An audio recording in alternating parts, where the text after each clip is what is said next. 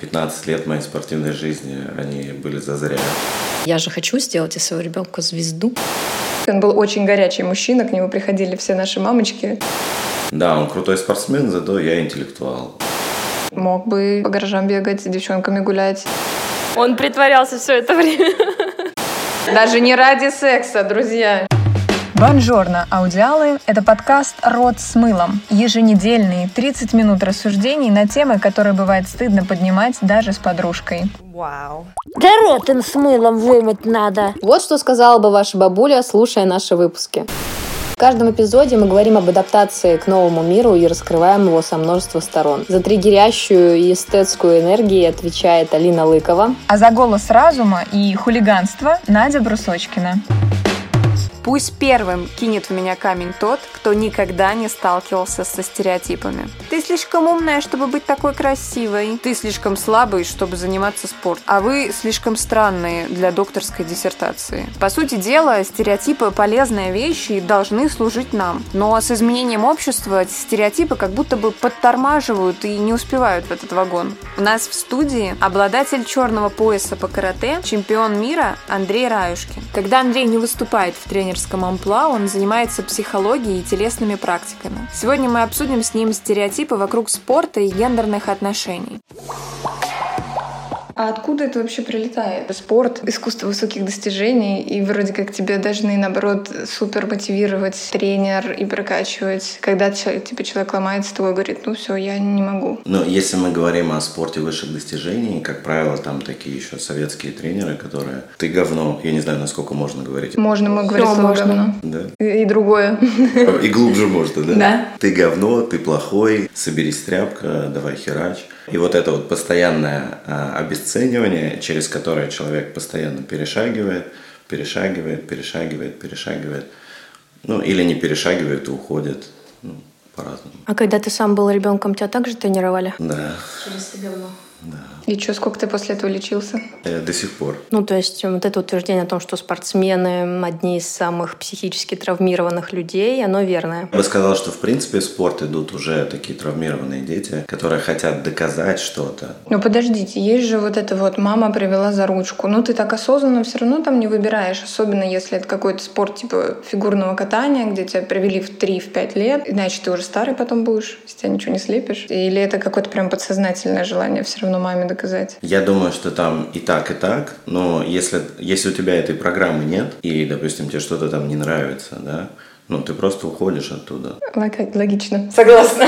Ну, по каким-то причинам, типа, мне не нравится, что на меня орут, да, там, мне не нравится, что мне говорят, что я там недостоин, да, или я плохой, или я хуже, чем другой там спортсмен, и все, и человек такой говорит, спасибо. Но это уже во взрослом, более осознанном возрасте. Нет, такое говорят и... Дети? Дети тоже, да, такое говорят. Ну, тогда у этих детей должны быть такие весьма понимающие родители, потому что часто родители дома просто говорят, ну да, это тренер, он должен на тебя орать, все, ну, все в порядке. У моей одной клиентки девочка, занимаясь гимнастикой, раза три-четыре, наверное, за месяц подтягивала на голеностопе связки. Прям до распухания, до всего. И мама такая каждый раз, ничего, заживет, пойдешь еще, заживет живет, пойдешь еще. То есть с девочкой там мало того, что она говорила, мама, я уже не хочу, я устала, еще при этом, ну, травма, травма, травма, травма, травма, но родитель все равно ведет. Потому что я же хочу сделать из своего ребенка звезду. У моей бабушки был такой загон по фигурному катанию, и моя мама, я не могу сказать, что она демонстративно, но так вышло, они жили на Камчатке, и мама занималась возле дома, какие-то отрабатывала упражнения, сломала ногу у бабушки на глазах, и она сказала, все, Теперь фигурное катание только по телевизору у нас. Я здесь хулиганка, поэтому я тебя спрошу, ты своего ребенка отдашь в спорт? Обязательно. Два вопроса. Почему? И что сделать с тем, что дети довольно часто приходят и говорят, ну, типа, все, пап, спасибо, мы с тобой купили лыжи, палки, покатались сезон, второй, все, типа, горные лыжи не мое, я не хочу этим заниматься. Ну, это, знаешь, это похоже на среднюю температуру по больнице. Ну, что делать? Разные ситуации, разные дети, да, там, понять, что с ним происходит. Поссорился с каким-то другим мальчиком и не хочет с ним больше встречаться, ему не нравится тренер. Почему он не хочет ходить? Ну, надо конкретику какую-то смотреть, идти общаться с ребенком ребенком, да, там, разрешать эти конфликты. Я занималась карате в старшей школе, и у нас был, мне кажется, восточное единоборство, они как бы предполагают, что тебя не так сильно будут унижать, но на тебя будут давить, потому что у нас был супер спокойный, мне пошли флешбеки, он был очень горячий мужчина, к нему приходили все, все наши мамочки. Короче, он был очень спокойный, ни на ком не э, это самое. Я поняла теперь, почему ходила на карате. Все, спасибо, друзья. Сеанс окончен. Андрей, к тебе приходят мамочки. Я, можно мы опустим это? Будем считать это за да. Подожди, ты не женат? Я нет. Ну, ты можешь ответить на это? Ну ладно, хорошо, мы не будем давить тебя. Мы поняли, что это не работает. Ну, вот то, что ты сказала, да, нам тренер спокойный. Да. Да, но мы не оцениваем сторону невербалики. Ну, то есть он может быть визуально спокойным, да, а внутри у него может быть там, я не знаю, и гнев, и там, и все что угодно. И человек все равно это считывает. Он понимает, что, блин, происходит какая-то херня. Ну, а дети тем более. Bye. Скажи, как жизнь тренера довела тебя до психологии? Просто вообще вопрос. Это моя такая интересная штука, стратегия какая-то. Я вообще по образованию учитель математики. И меня всегда тянет вообще в очень разные штуки. И до психологии меня очень тянуло в какую-то эзотерику, романтия, астрология. Я получил там первую степень по рейке, я там ладошками что-то там делал с людьми. Я, я занимался вот этой хилингом. Все это было очень ненаучно, и меня это очень смущало. Я такой, Типа математический ум говорит, это все не доказано, да? Надо Да-да-да. что-то... Ну, типа, высший план бытия, и ты там что-то с чем-то соединяешься. Я такой, блин, какая-то странная теория. Вот. И я попал на одно мероприятие, как раз по, по современной психосоматике. Я такой, о, это научно. Мне это было очень интересно. Я сам прорабатывался, и мне очень хотелось передавать эти знания, да, там, вот эту вот энергию двигать. Для меня хиромантия — это вообще матное слово. Как филолог тебе говорю, это пишется через «и». Это мат. Все не обсуждается. Мы так быстро с лету определили, что мотивация через «ты говно» не работает. Она работает, но разрушает личность. Но при этом, давайте честно, спорт подразумевает преодоление себя. Даже если тебе что-то дается легко, бежать, прыгать, тянуться, все остальное, ты всегда доходишь до предела своего физического, и дальше ты, ну, либо сдаешься, либо терпишь, либо что-то еще делаешь. Это должно в целом и в жизни работать с тобой хорошо, в том плане, что если ты занимаешься бизнесом или делаешь что-то свое, да даже просто живешь, ты встречаешь стену. И где тогда эта тонкая грань, и как, э, как в психологическом плане здоровее проходить через эти, вот через сопротивление. Просто к стратегиям, да, там отойдем. Не все спортсмены живут в этих стратегиях, да, то есть из минуса, из какого-то постоянно двигаются. Профессиональные спортсмены кайфуют от того, что они делают, и поэтому они становятся великими. Они там играют в футбол, у них вот эта стратегия как-то уходит на какой-то там пятый план, и они просто живут, просто кайфуют в этом, им просто это нравится. И тогда мы можем сказать, что их стратегия поменялась, или она изначально немножко другая была, да, то есть они занимались тем, что им нравится, и они в этом развивались, и они стали там в этом профессионалами. Перенос на жизнь. Ты знаешь, очень много миллионеров, очень много успешных людей, которые всю жизнь живут в этих стратегиях, доказательства. То есть это хорошая рабочая стратегия, но там очень много напряжения. Я когда вспоминаю свою спортивную жизнь, я понимаю, что можно было бы этот путь проходить легче, проще, быстрее. У меня тоже там был такой большой интерес, ну то есть была и стратегия самообесценивания, с одной стороны, а с другой стороны, конечно, я кайфовал от того, что происходило. Почему тренер? Почему не смотрим тебя по телеку, как ты завоевываешь супер крутые места? Как раз недавно тоже с этим воспоминанием столкнулся. В первом классе у нас такая интересная учительница была. Она попросила нас написать пять заветных желаний, которые мы бы хотели реализовать в жизни. Покупка мотоцикла у меня была, получить черный пояс по карате, стать чемпионом мира. И я поставил себе цель на то, чтобы стать чемпионом мира. Я съездил на чемпионат мира, я его выиграл. Я благополучно это все обесценил. Я сказал, что это не та цель. И вообще 15 лет моей спортивной жизни, они были зазря. И я просто махом все это бросил и сказал, я больше не хочу. Но при этом продолжал тренироваться и прям получил травму, и все. И я такой, ну, достаточно. Каково это понять, что ты типа дошел до своего предела? Что с тобой в этот момент происходило? Хороший вопрос. М, Я не знаю, как на него ответить. Я не понимаю. Я видел других ребят, да, которые выступали там на самом высоком уровне, потом они выступали на Олимпиадах.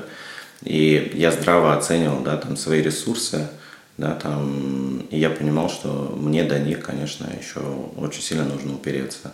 Да, и я был просто не готов идти вот в такую работу. Не вызвало какую-то там бурю эмоций. Как ты и сказал выше, да, ты вложил в это кучу времени, мог бы по гаражам бегать, с девчонками гулять, куча всяких штук, которые можно делать мимо спорта. И ты такой понимаешь, что ну вот все, и что? Просто такой, ну ладно, я пойду в другую сторону. Абсолютно спокойно. Я тебя спрашиваю о эмоциях, чувствах и состоянии, а не о том, что ты там головой себе решил. Там была такая депрессия, на самом деле. То есть я из, этого, из этой штуки выходил, ну, наверное, полгода. И у меня еще был такой паттерн не чувствовать свои чувства. У меня была паническая атака. Короче, я не понимал, что со мной происходит. Мне вообще ничего не хотелось. Я просто лежал. Мне было плохо. И я не знал, что с этим делать. Это похоже на следствие того, что ты себя не так мотивировал, да, не так себя внутренне поддерживал, да, именно психического состояния, психологического. Да, да, я думаю, да. Если бы на тот момент э, я знал, что это просто очередная ступенька в моем развитии, да, там, и я там сразу, не сразу поставил какую-то дальнейшую цель свою, да, может быть, это было бы не в карате, да, а в каких-то других сферах моей жизни, я бы, наверное, легче прошел эту историю. Тогда я этого не понимал. Тогда как будто я такой залез на Эверест и такой думаю, блин, а дальше что делать?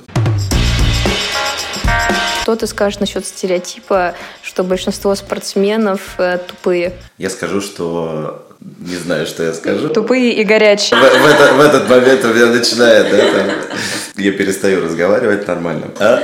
Ну все, девочки, закрыт стереотип, этот оставляем. Он притворялся все это время.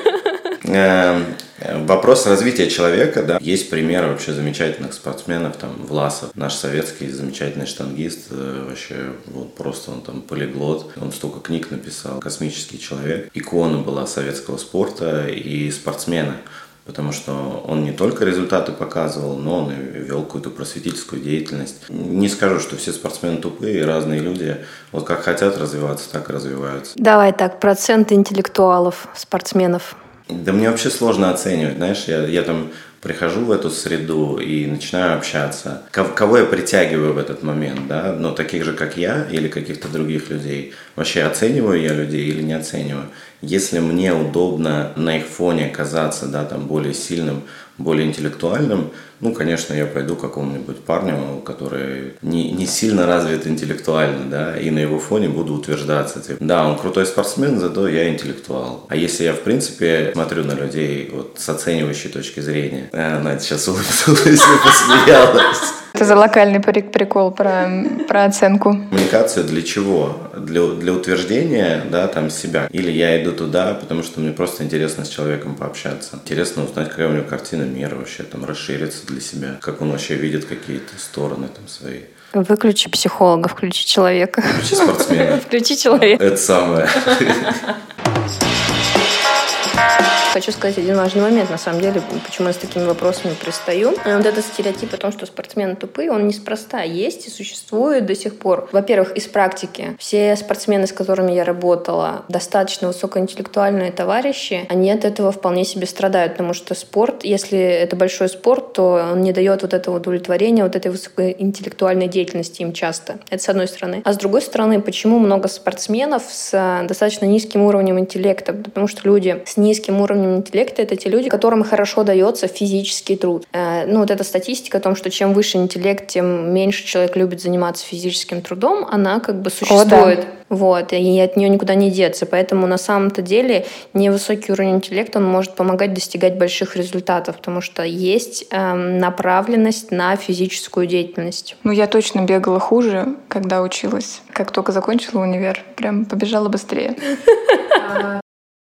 Для чего нам стереотипы? Чтобы проще думать о людях, проще думать о мире? Это механизм нашего выживания, в принципе. Если бы не было стереотипов э, в какой-то момент, да, мы бы просто не выжили. Да? Стереотип — это что? Это э, итог работы нашего ассоциативного мышления. Из ассоциаций складывается стереотип. Берем древнего человека, он увидел кого-то похожего на волка. Благодаря тому, что он видел волка, он уже знает, что это животное может быть опасным. Вот он, ну, по сути, принцип работы стереотипа стереотипа. И нам от этого механизма, к сожалению, никуда не деться. Да? Там люди, которые больше развиваются, общаются, они, они способны, прежде когда включается это стереотипное мышление, они способны остановить себя и задуматься, так, стоп, это действие стереотипа, или я действительно считаю, что этот человек такой. А в остальном это, грубо говоря, биологический механизм, от которого никуда не денешься. Он всегда будет работать, он всегда будет включаться. Да, опять, когда мы говорили про сравнение, когда ты посмеялась, ну, я же в любой момент могу включить свою сознательную часть, да. Я оценил человека, я говорю, ой, стоп, ну, типа, я что-то по старым рельсам поехал. Мне интересно с этим человеком или неинтересно? Все. Я хочу на его фоне утвердиться или я не хочу этого делать, а просто хочу в этой коммуникации побыть. Я поняла прикол теперь про, с оценками. Выход из стереотипов — это развитие, да, они все равно будут включаться, но если ты умеешь их переключать. Ты у нас, например, Алина продюсер, вот э, еще года 3-4 назад э, при слове продюсер опять мерещатся какие-то такие большие дяди с золотыми цепями, лысенькие такие. Они прикованы в моем подвале. Мне тоже часто говорят о том, что я не похожа на психолога. Первое время я от этого страдала, а сейчас я говорю, да, не похожа. Есть такое ощущение, что спорт — это в каком-то смысле такая даже мини-армия. Вот это соревнование, оно как бы остается всегда в мужском коллективе. Какое-то полуармейское в том плане, что желание возвыситься над кем-то. Как это работает в спортивном комьюнити? В принципе, для мужчины это нормально. Ну, то есть э, мужчины постоянно да, друг об друга проявляя свою мужскую энергию, да, они там как-то растут. И здесь нужно понимать, что я когда выезжаю на соревнования, я там воин, да, там моя задача победить. У меня нет там никаких товарищей, друзей там и так далее, и так далее. Я туда приехал, это моя цель. Я прихожу на тренировку, ну там моя цель другая, да, там отработать какие-то навыки, да, для того, чтобы потом драться. Я выхожу из зала, и я в коммуникации с ребятами, и у меня уже третья цель. Это очень сильная сторона спорта. Люди, которые вместе занимаются, которые проходят вместе какие-то трудности, да, там соревнования, не соревнования, они потом всю жизнь дружат, общаются. Мы прекрасно знаем, в нашей стране это культивируется невероятно. Что-то мы так поругали спорт.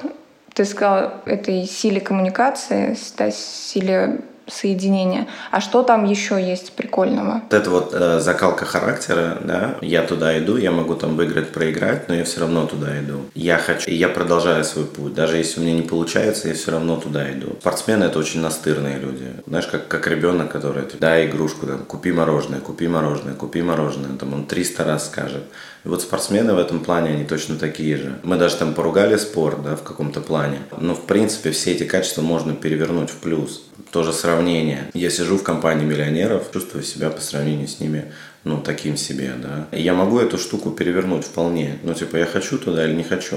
Если я хочу, значит, я могу у них подсмотреть, как они это делают. У меня в спорте очень классно получалось вот как раз подсмотреть то, что как делает, да, и это как-то скопировать, но в своем, да, там, исполнении. По сути, можно утверждать, что насколько спорт тебя травмировал, настолько он тебя и вырастил, взрастил, ну, и столько классного в тебя привнес. На мотоцикле есть такое правило, куда смотришь, туда и едешь. Да, если я еду на мотоцикле, поворачиваю голову вправо, куда туда смотрю, мотоцикл невольно начинает туда съезжать. И здесь то же самое. Если я хочу смотреть на то, что меня там супер травмировал мой спорт, ну, конечно, я скачусь в какое-то состояние унылого, я прошу прощения, говна. Я найду, да, там врага, который сделал из меня вот эту вот котлету. А я могу это перевернуть, сказать, блин, спорт, спасибо тебе, да это ж так круто было. Я смотрю в плюсы, да, я смотрю в то, что мне действительно помогло, и то, что мне может помогать. Тогда я говорю, спорт, спасибо, вообще тренер, ты красавчик, мама, ты умничка. Да, там, ребята, я вообще вас люблю всех, ну, погнали. Я как обыватель могу сказать, что знаю, что спорт занимает, на самом деле, особенно если большой спорт, очень много времени. Да? Ну, там, ребят, которые мне рассказывали, что 20% ты спишь, 80% ты занимаешься. Давай пофантазируем. Если бы ты, если бы твоя жена занималась большим спортом, ты бы пошел на, на такой брак? Если мы берем там хоккеистов или баскетболистов, они чаще всего женятся там на черлидерах, да, на девчонках, которые ездят с ними, да, там в команде поддержки. В этом формате, да, спокойно, чего. Но я бы опять, да, там в какую-то конкретику смотрел, что за отношения у меня, да, там с девчонкой, насколько они доверительные, насколько мне хорошо в них, насколько мне хорошо без них. Ну, погодите, тут же есть вот эта прекрасная стереотипическая история в том, что женщина должна отвечать за уют, очаг. Тут нужно понимать, готов ли кто-то сам себя, видимо, в этом обеспечивать. То есть на немного другие, на нетипичные правила игры. Согласна, но там, где женщина, спортсмена, мужчина нет, меньше намного на самом деле вероятность какого-то... Союза? Да, да, да. Смотри, даже Андрей, когда говорит такой, вот там мужчины, там баскетболисты, там... Да, то я тоже они услышала. женятся на девчонках, черлидерах. То есть больше союзов, где мужчина спортсмен, женщина там не спортсменка, чем-то там занимается. И мужчина уезжает нормально, а женщина уезжает, это уже не настолько нормально считается. Ну, давайте так, ну, я называю нормальным э, среднестатистическое. Да-да-да, по палате. Понятно. Как, почему вы думаете, почему так работает? Беременность, вынашивание, кормление. Где-то мимо тебя про все это происходит. С каким-то другим она уехала и делает это с каким-то другим мужчиной. Ну да, и женщине, в принципе, тяжело возвращаться там, в большой спорт после рождения детей. Про стереотипы. Значит, смотрите, какая есть история с тем, что наблюдается воочию в жизни за людьми. А, Когда женщина, например, занимается не спортом, потому что спортсменок, честно говоря, мало знаю, но если женщина в целом увлечена каким-то бизнесом, то мужчина рядом довольно часто оказывается а. в уязвленной позиции, б. э, в позиции бунта. Ну, потому что сначала он теряет деньги, власть, контроль и все остальное, потому что это приходит со стороны женщины. Там еще начинает женщина приходить руководителям в дом, поддиктовывать, как дальше жить. Такие браки редко рушатся. Там мало разводов. Из того, что я видела, давайте моя статистика. Возможно, со мной там... Я погуглю, возможно, со мной будут не согласны. Но довольно много мужчин, которые говорят, «М, меня в целом все устраивает, это удобно, неси бабло, ну давай меньше командуй. Мы, наверное, скатываемся в историю да, такой психологической незрелости. По большому счету человек э, взрослеет, становится самостоятельным. А вот эта вся история про то, что э, кто-то командует, кто-то от кого-то зависит, э, ну, это все равно про, про зависимость, про незрелость. Надь, но все же отношения зависимы. Все отношения зависимы. Ну, просто уровень зависимости в этих отношениях. Э, Мужчина вообще не может без своей женщины. Она там уехала на неделю в командировку в какую-то, а его там колбасит, она когда приезжает, он выливает на, на нее, да, там все свои эмоции, типа, да, или это там, ну, относительная такая зависимость. Я не знаю, если в процентах, да, там, 100% или 20% или 10% зависит. Алина, я вообще считаю, что ты сама подверглась действию стереотипа, что если женщина зарабатывает, э, и у нее там свой бизнес, то она дома обязательно командует. На самом деле бывает очень часто наоборот, что женщина приходит домой, и ей нужно быть несчастным, нежным, ранимым котеночком, потому что терминатора на работе, она уже устала. То есть, как бы, вот я думаю, что ты сама немножко хоп, и в стереотип бизнес-вумен провалилась. Может быть, может быть, мы встречаем в жизни то, что хотим видеть, да? Э, Сто процентов мы встречаем в своей жизни только то, что мы там умеем видеть. Там выше сказано, это в а, природе мужчины соревноваться. Это не стереотип, женщины что, не соревнуются? Я точно не соревнуюсь, и я всегда ухожу с этого мероприятия, но в целом, с точки зрения психологии. Мужчины соревнуются по силе, по главенству, ведь кто сильнее, тот главный. Это если из природы. А женщины могут соревноваться за мужчину, по сути. В природе у самцов всегда есть территория. Чем сильнее самец, тем больше у него территория. На большую территорию он претендует. Вот это вот соревнование среди самцов, это и есть, да, там, соревнование за территорию. Соответственно, у самок нет своей, своей территории. Она всегда приходит к самцу на территорию. Ну, друзья, какой-то привет рептильный мозг. Да. То есть мы тут уже давно можно выбрать себе и, и то, и другое, и там степень э, общения. Потом, как бы, не знаю, не все олимпийские чемпионы какой-то огромный кусок себе отхватывают. Есть куча людей, про которых мы ничего не знаем. Тогда как это работает сейчас? Как бы ты ни хотела, твой рептильный мозг от тебя никуда не денется. Он всегда с тобой. И при этом ты не можешь его контролировать, свой рептильный мозг. То есть, типа, если ты, как женщина, в чем-то соревнуешься, то подсознательно ты все равно смотришь, нет ли здесь прикольного самца на районе, который бы увидел, какая я великолепная? Если у тебя не удовлетворена эта потребность. Мы все, да, там 51 на 49, да, это мужская часть, да, и там женская часть. В каждом человеке и то, и то есть. Я знаю много девчонок, у которых там мужская сторона там прям прокачана максимально,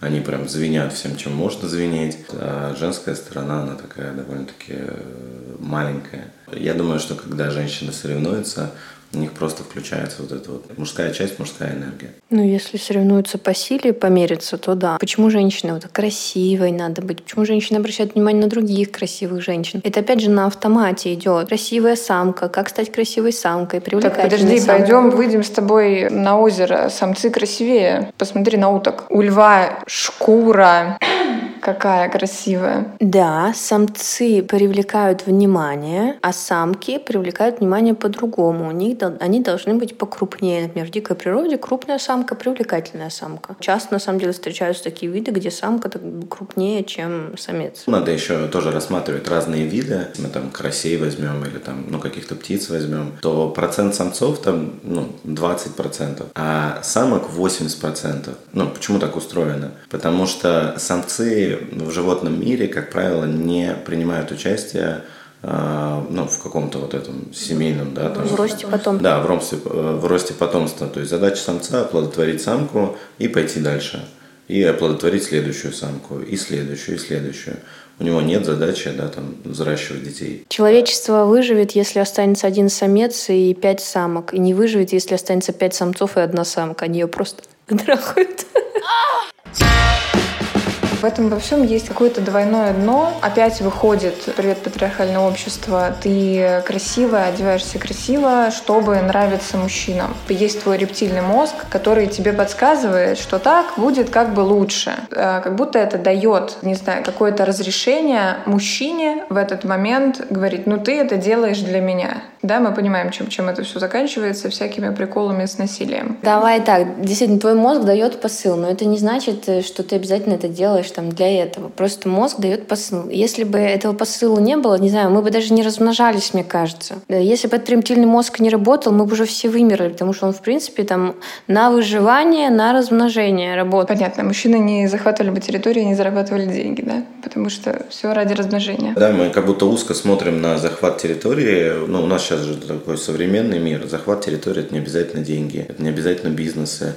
Да, это может быть какая-то аудитория, это могут быть какие-то там э, научные знания там, и так далее. Ну, то есть я как э, ученый что-то там открыл, и я для себя-то увеличил территорию.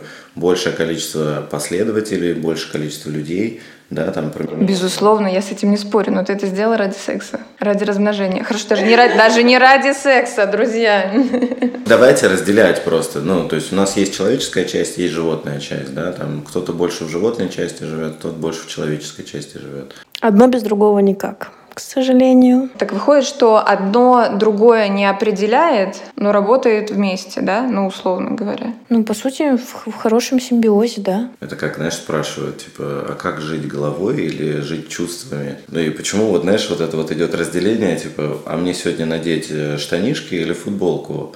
Да, ну, Да, тоже прикольный стереотип. Вот мне ходить с голым торсом или с голыми ногами, да? Ну, блин, да один. Ну, надо посмотреть на себя объективно и решить, что прикрыть. Все снять просто, голышом.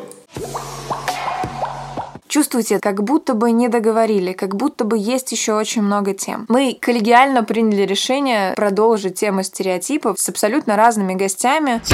Это был подкаст «Рот с мылом». Мы бесконечно благодарны вашим оценкам и отзывам на любых площадках, где вы слушаете наши выпуски. Вы всегда можете найти нас в социальных сетях или поддержать подкаст на Бусте. Шикарной вам недели!